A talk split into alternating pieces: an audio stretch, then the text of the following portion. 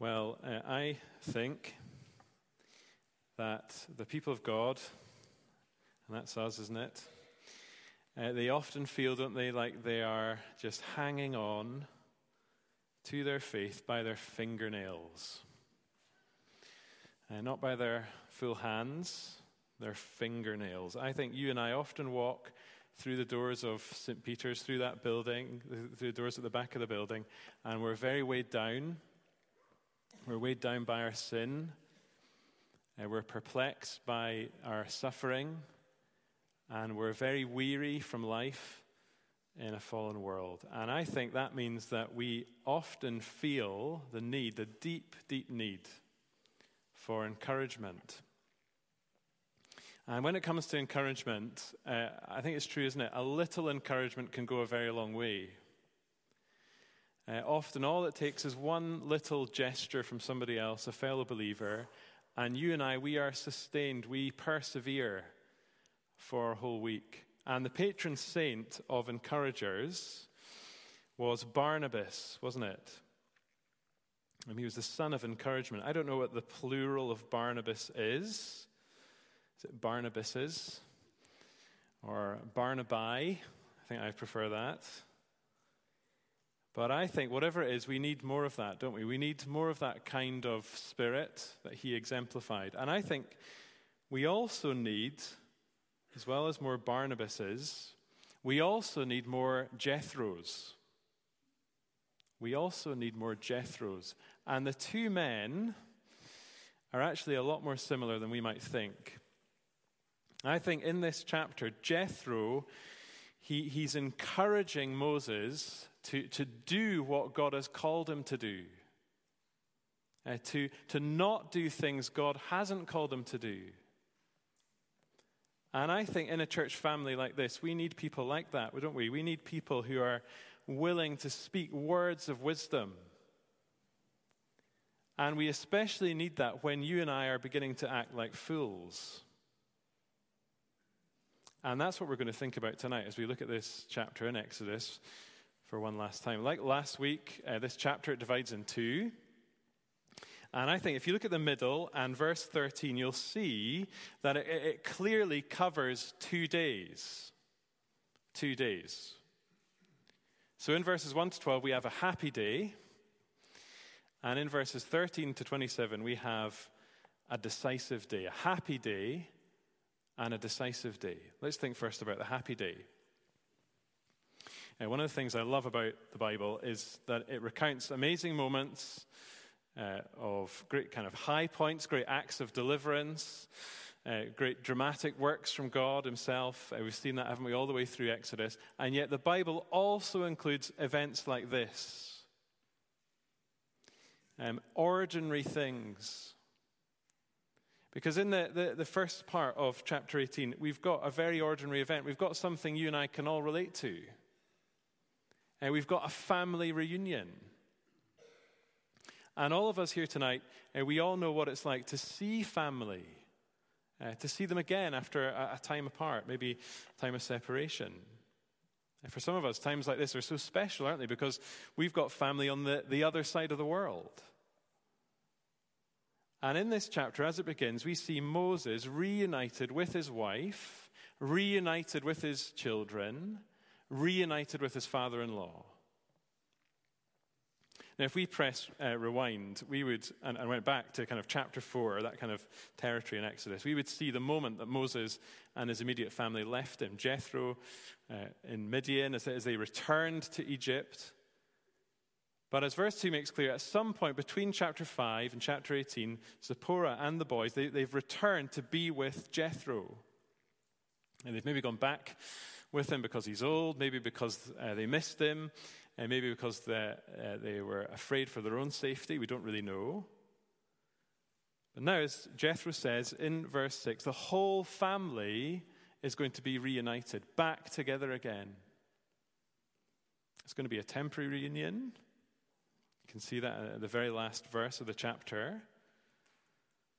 And yet, though this reunion, though it's brief, I think it's really instructive. Let's remember what age Moses is here. Uh, it's easy to think, talk of fathers in law and that kind of thing. We can think of him as a kind of young guy. He's most likely uh, over 80 at this point. But look at the respect. Look at the respect Moses shows his father in law. In verse 7, he goes out to meet him.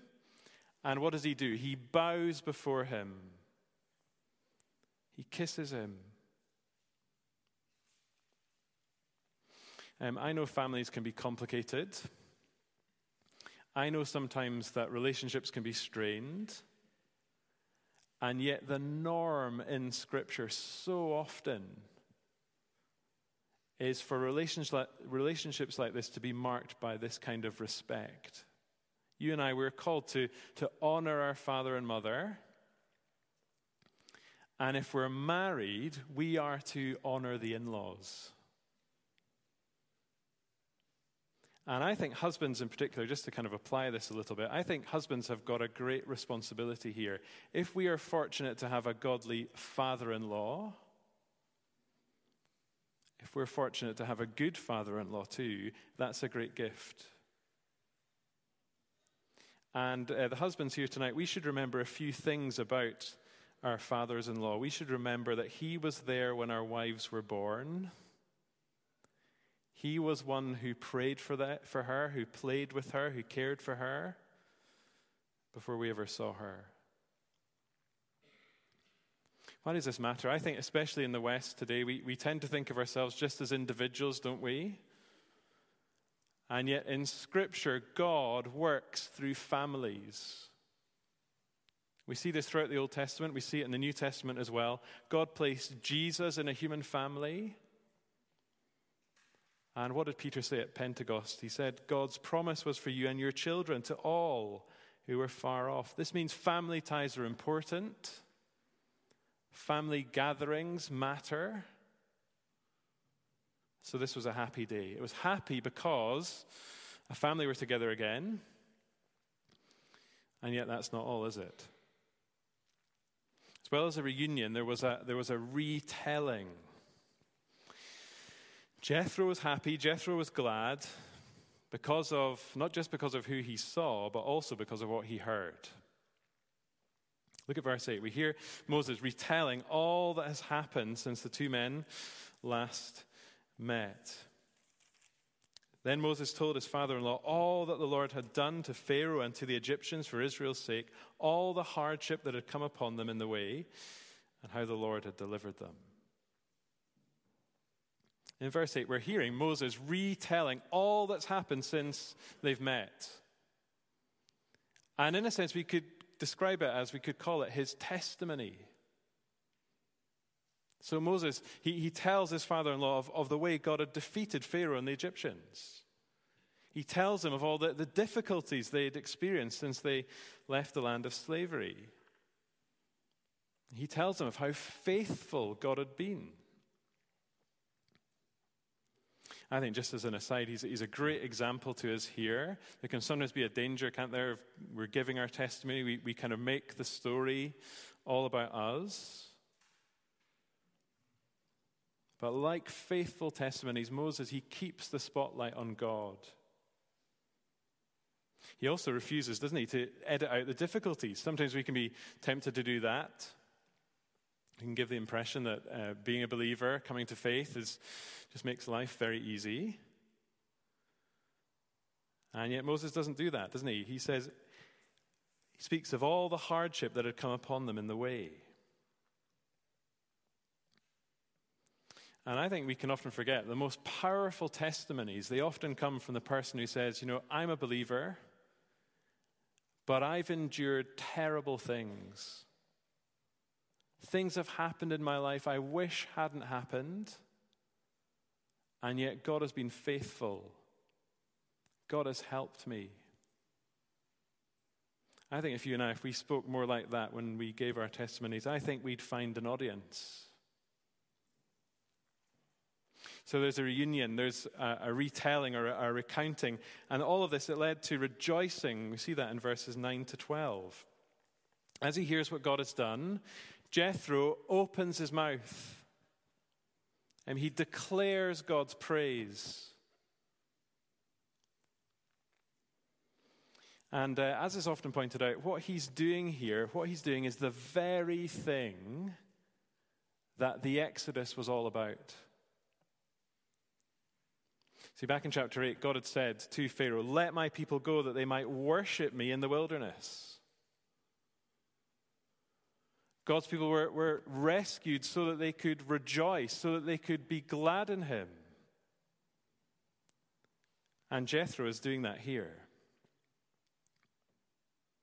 See, sometimes people question the, uh, the, the, commentators, uh, debate, you know, was Jethro a, a real believer? Well, look at the words that come out of his mouth. He recognizes God as a deliverer, verse 10. He, he acknowledges God's greatness, verse 11. But I think those three little words at the beginning of the verse, they're so striking. Now I know. Jethro uses God's covenant name, Yahweh. And as well as his words, look at his actions. Yeah, he sacrifices to God, verse 12. He, he's welcomed into table fellowship by Aaron, by, by all the elders. Look at the end of verse uh, 12. They, they eat bread with Moses' father in law before God. In other words, if he's, if he's not a believer, well, I'm not sure who is. I think if you and I, if we gave our testimony to someone and we saw this kind of response, well, I think we'd be pretty pleased, wouldn't we? So, this was a happy day. This was the kind of day that would easily make it into the family photo album. And yet, it was followed by a very different day and yet a day that was equally important. Verses 13 to 27, we see not a happy day, but a decisive day. A decisive day. We all have days like that, don't we? We have days where we realize everything has changed.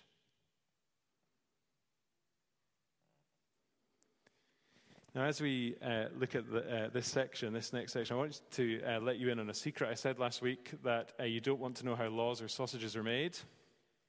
You don't want to know how sermons are made. Uh, but here's a little secret. One of the, the things that preachers love to do um, at the end of a sermon on the Old Testament, uh, we love to say, by the way, at the very end, by the way, this passage is actually all about Jesus. Uh, I've done that plenty of times. Sometimes we do that in such a way that, that leaves God's people kind of scratching their heads, thinking, is it, is it really? Can feel like a bit of a bolt on. Said, I want to start this section talking about Jesus. And I think that's really important because as we consider verses that are about the work God has called us to do, the work God hasn't called us to do, I think it's so important for you and I tonight to remember what kind of Savior we have. What does He say? What is He like? Matthew 11, He says, I am gentle and lowly in heart. He says, My yoke is easy. He says, My burden is light. And those are truths that God longs for you and I to believe. Those are truths that we very easily forget. And those are truths that will save you and I from thinking that the only way to serve Jesus faithfully is to burn out for him, to shatter ourselves for him. No. See, as we look at these verses, I think we see two things. I think we see folly and wisdom. Folly and wisdom. Moses, he acts in a foolish way. In verse 13, we see him, don't we? He, he's sitting, he's judging the people of God from morning till evening. Um, I met up with another minister this week for coffee, and what people like us do when we get together. We were like, What are you preaching on? What are you preaching on? And he said, Exodus. And I, and I said, Oh, I'm preaching on Exodus 18 this, this Sunday. And he said, Oh, I preached on Exodus 18 last Sunday. So I was like, I'll get my notebook. And he, but he said something really helpful. He said he thought in verses 1 to 12, Moses, he says so much to Jethro about what God has done for his people. But in these verses, he, he gives the impression that, that everything depends on him. So, what he says and what he does are two very different things. And he is a shepherd, but he needs shepherding. See, in verses 15 and 16, he, Moses, he, he explains his actions. The people come to me. I decide. I make them known. They've got these problems. They've got these disputes. The tone of it is I'm the only one.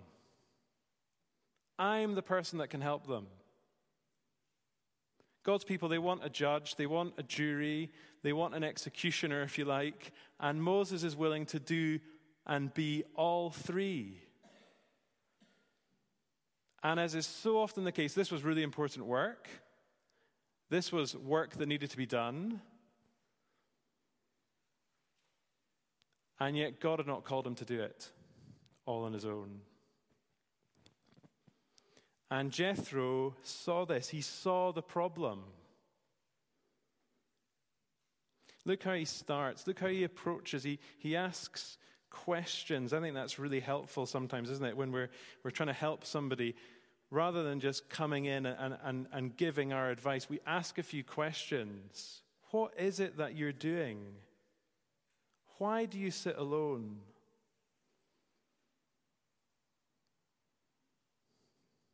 But look at verse 17. Look how direct he is. What you are doing is not good. It's so plain, isn't it? So direct. He's saying, You're going to wear yourself out. You can't do this on your own. You might think you can. You might think you should. But Moses, you're wrong. This is too heavy. This is too much. Some of you um, know uh, an old, a, a, wonderful preacher, Old Testament scholar, Bob Fyall. And I once heard him say something uh, that I think is so true. He said, Common sense is remarkably uncommon. That's true, isn't it? I think Jethro would have liked that. He sees the problem, and he says something. Now, remember, he's his father in law. Maybe father in laws have an ability to see things, don't they, in their son in laws. Maybe he detected pride. Maybe he saw in Moses a kind of, I, only I can do this. But he also saw Moses is in danger of harming himself, but he's also in danger of causing more trouble to God's people. Because if you think about it, if only Moses, if he's the only one who can solve these disputes, then everyone's going to have to wait to see him, aren't they? And we know that that's going to cause grumbling. But I think tonight, you and I, we, we need people who can speak to us the way Jethro spoke to Moses. We need people in our lives who can say these seven words to us What you are doing is not good. Do we have people like that in our lives? If we don't, that is a problem. If we have insulated ourselves from such people if we are afraid to let others speak the truth to us in love, that is a big problem. And you and I tonight, we need to see the gift it can be to hear those seven words. What you are doing is not good. We need to be open to listening to the person who says, you know, I actually think I, there is a better way. Now, we are, we are blessed in St. Peter's to have many wise and many older saints. There are people in this church who've seen it all before. They're wearing the t shirt. And so, if you don't have someone in your life who can speak to you like that, come and, come and talk to me later, and I'll pair you up with one of them.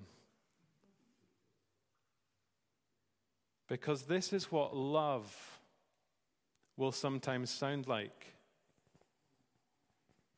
This is his father in law. What you are doing is not good.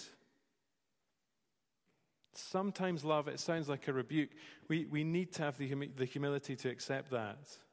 And sometimes we need to have the courage to speak like that. We need to be people who are willing to say difficult things when we see a problem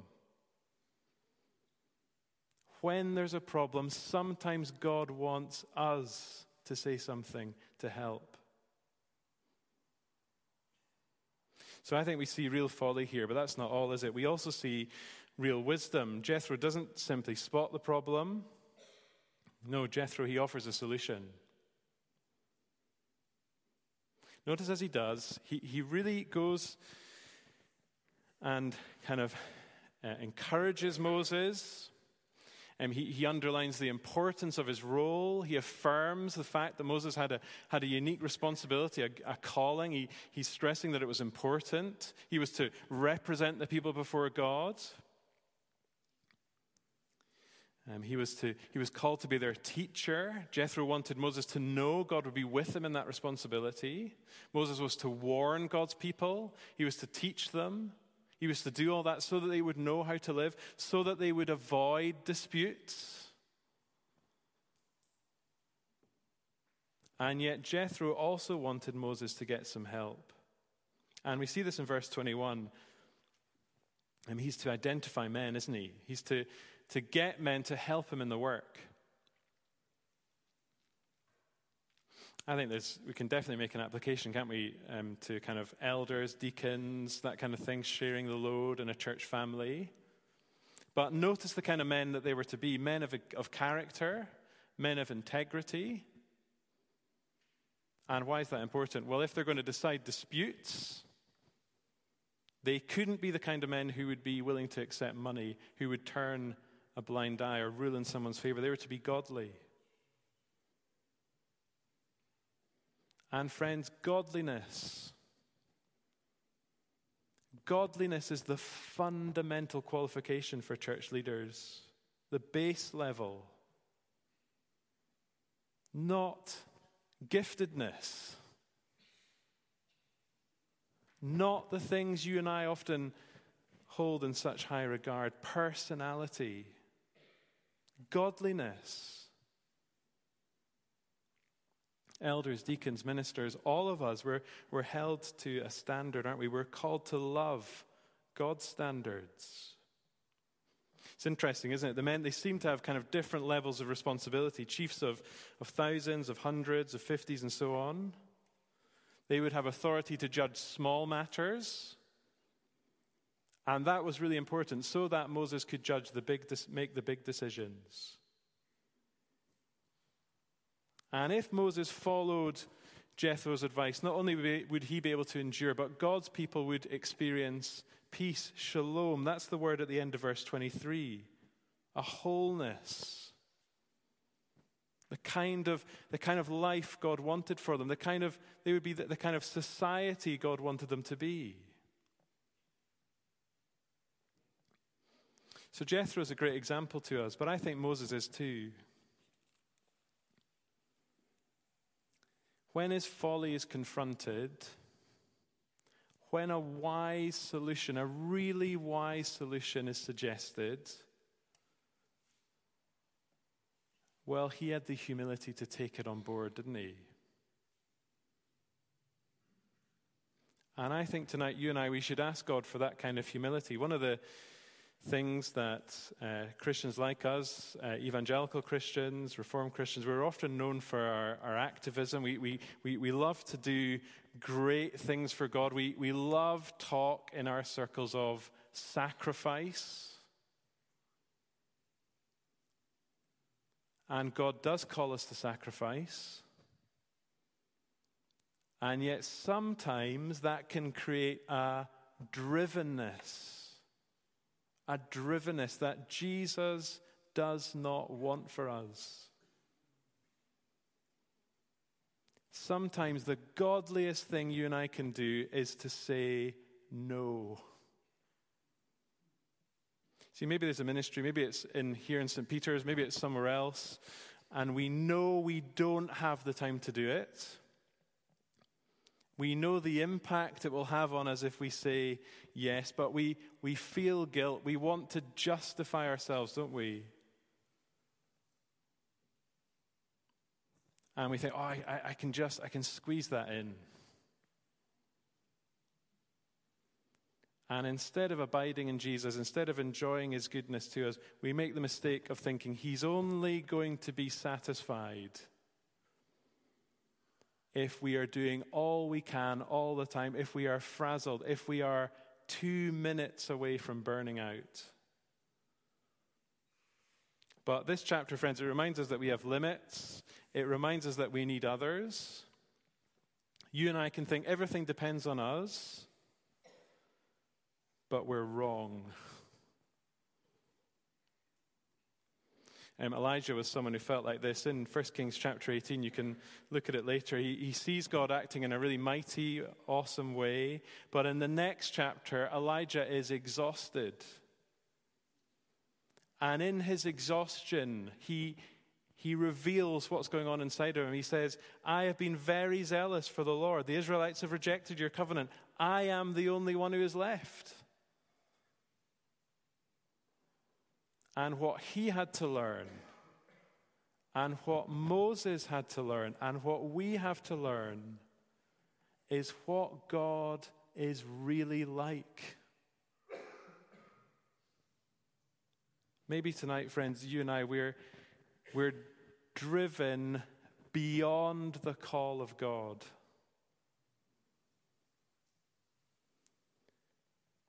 Well, we are called to serve Him. But you and I, we've got to remember the kind of God we serve, not a tyrant, not a bully. Actually, not someone who needs anything from us,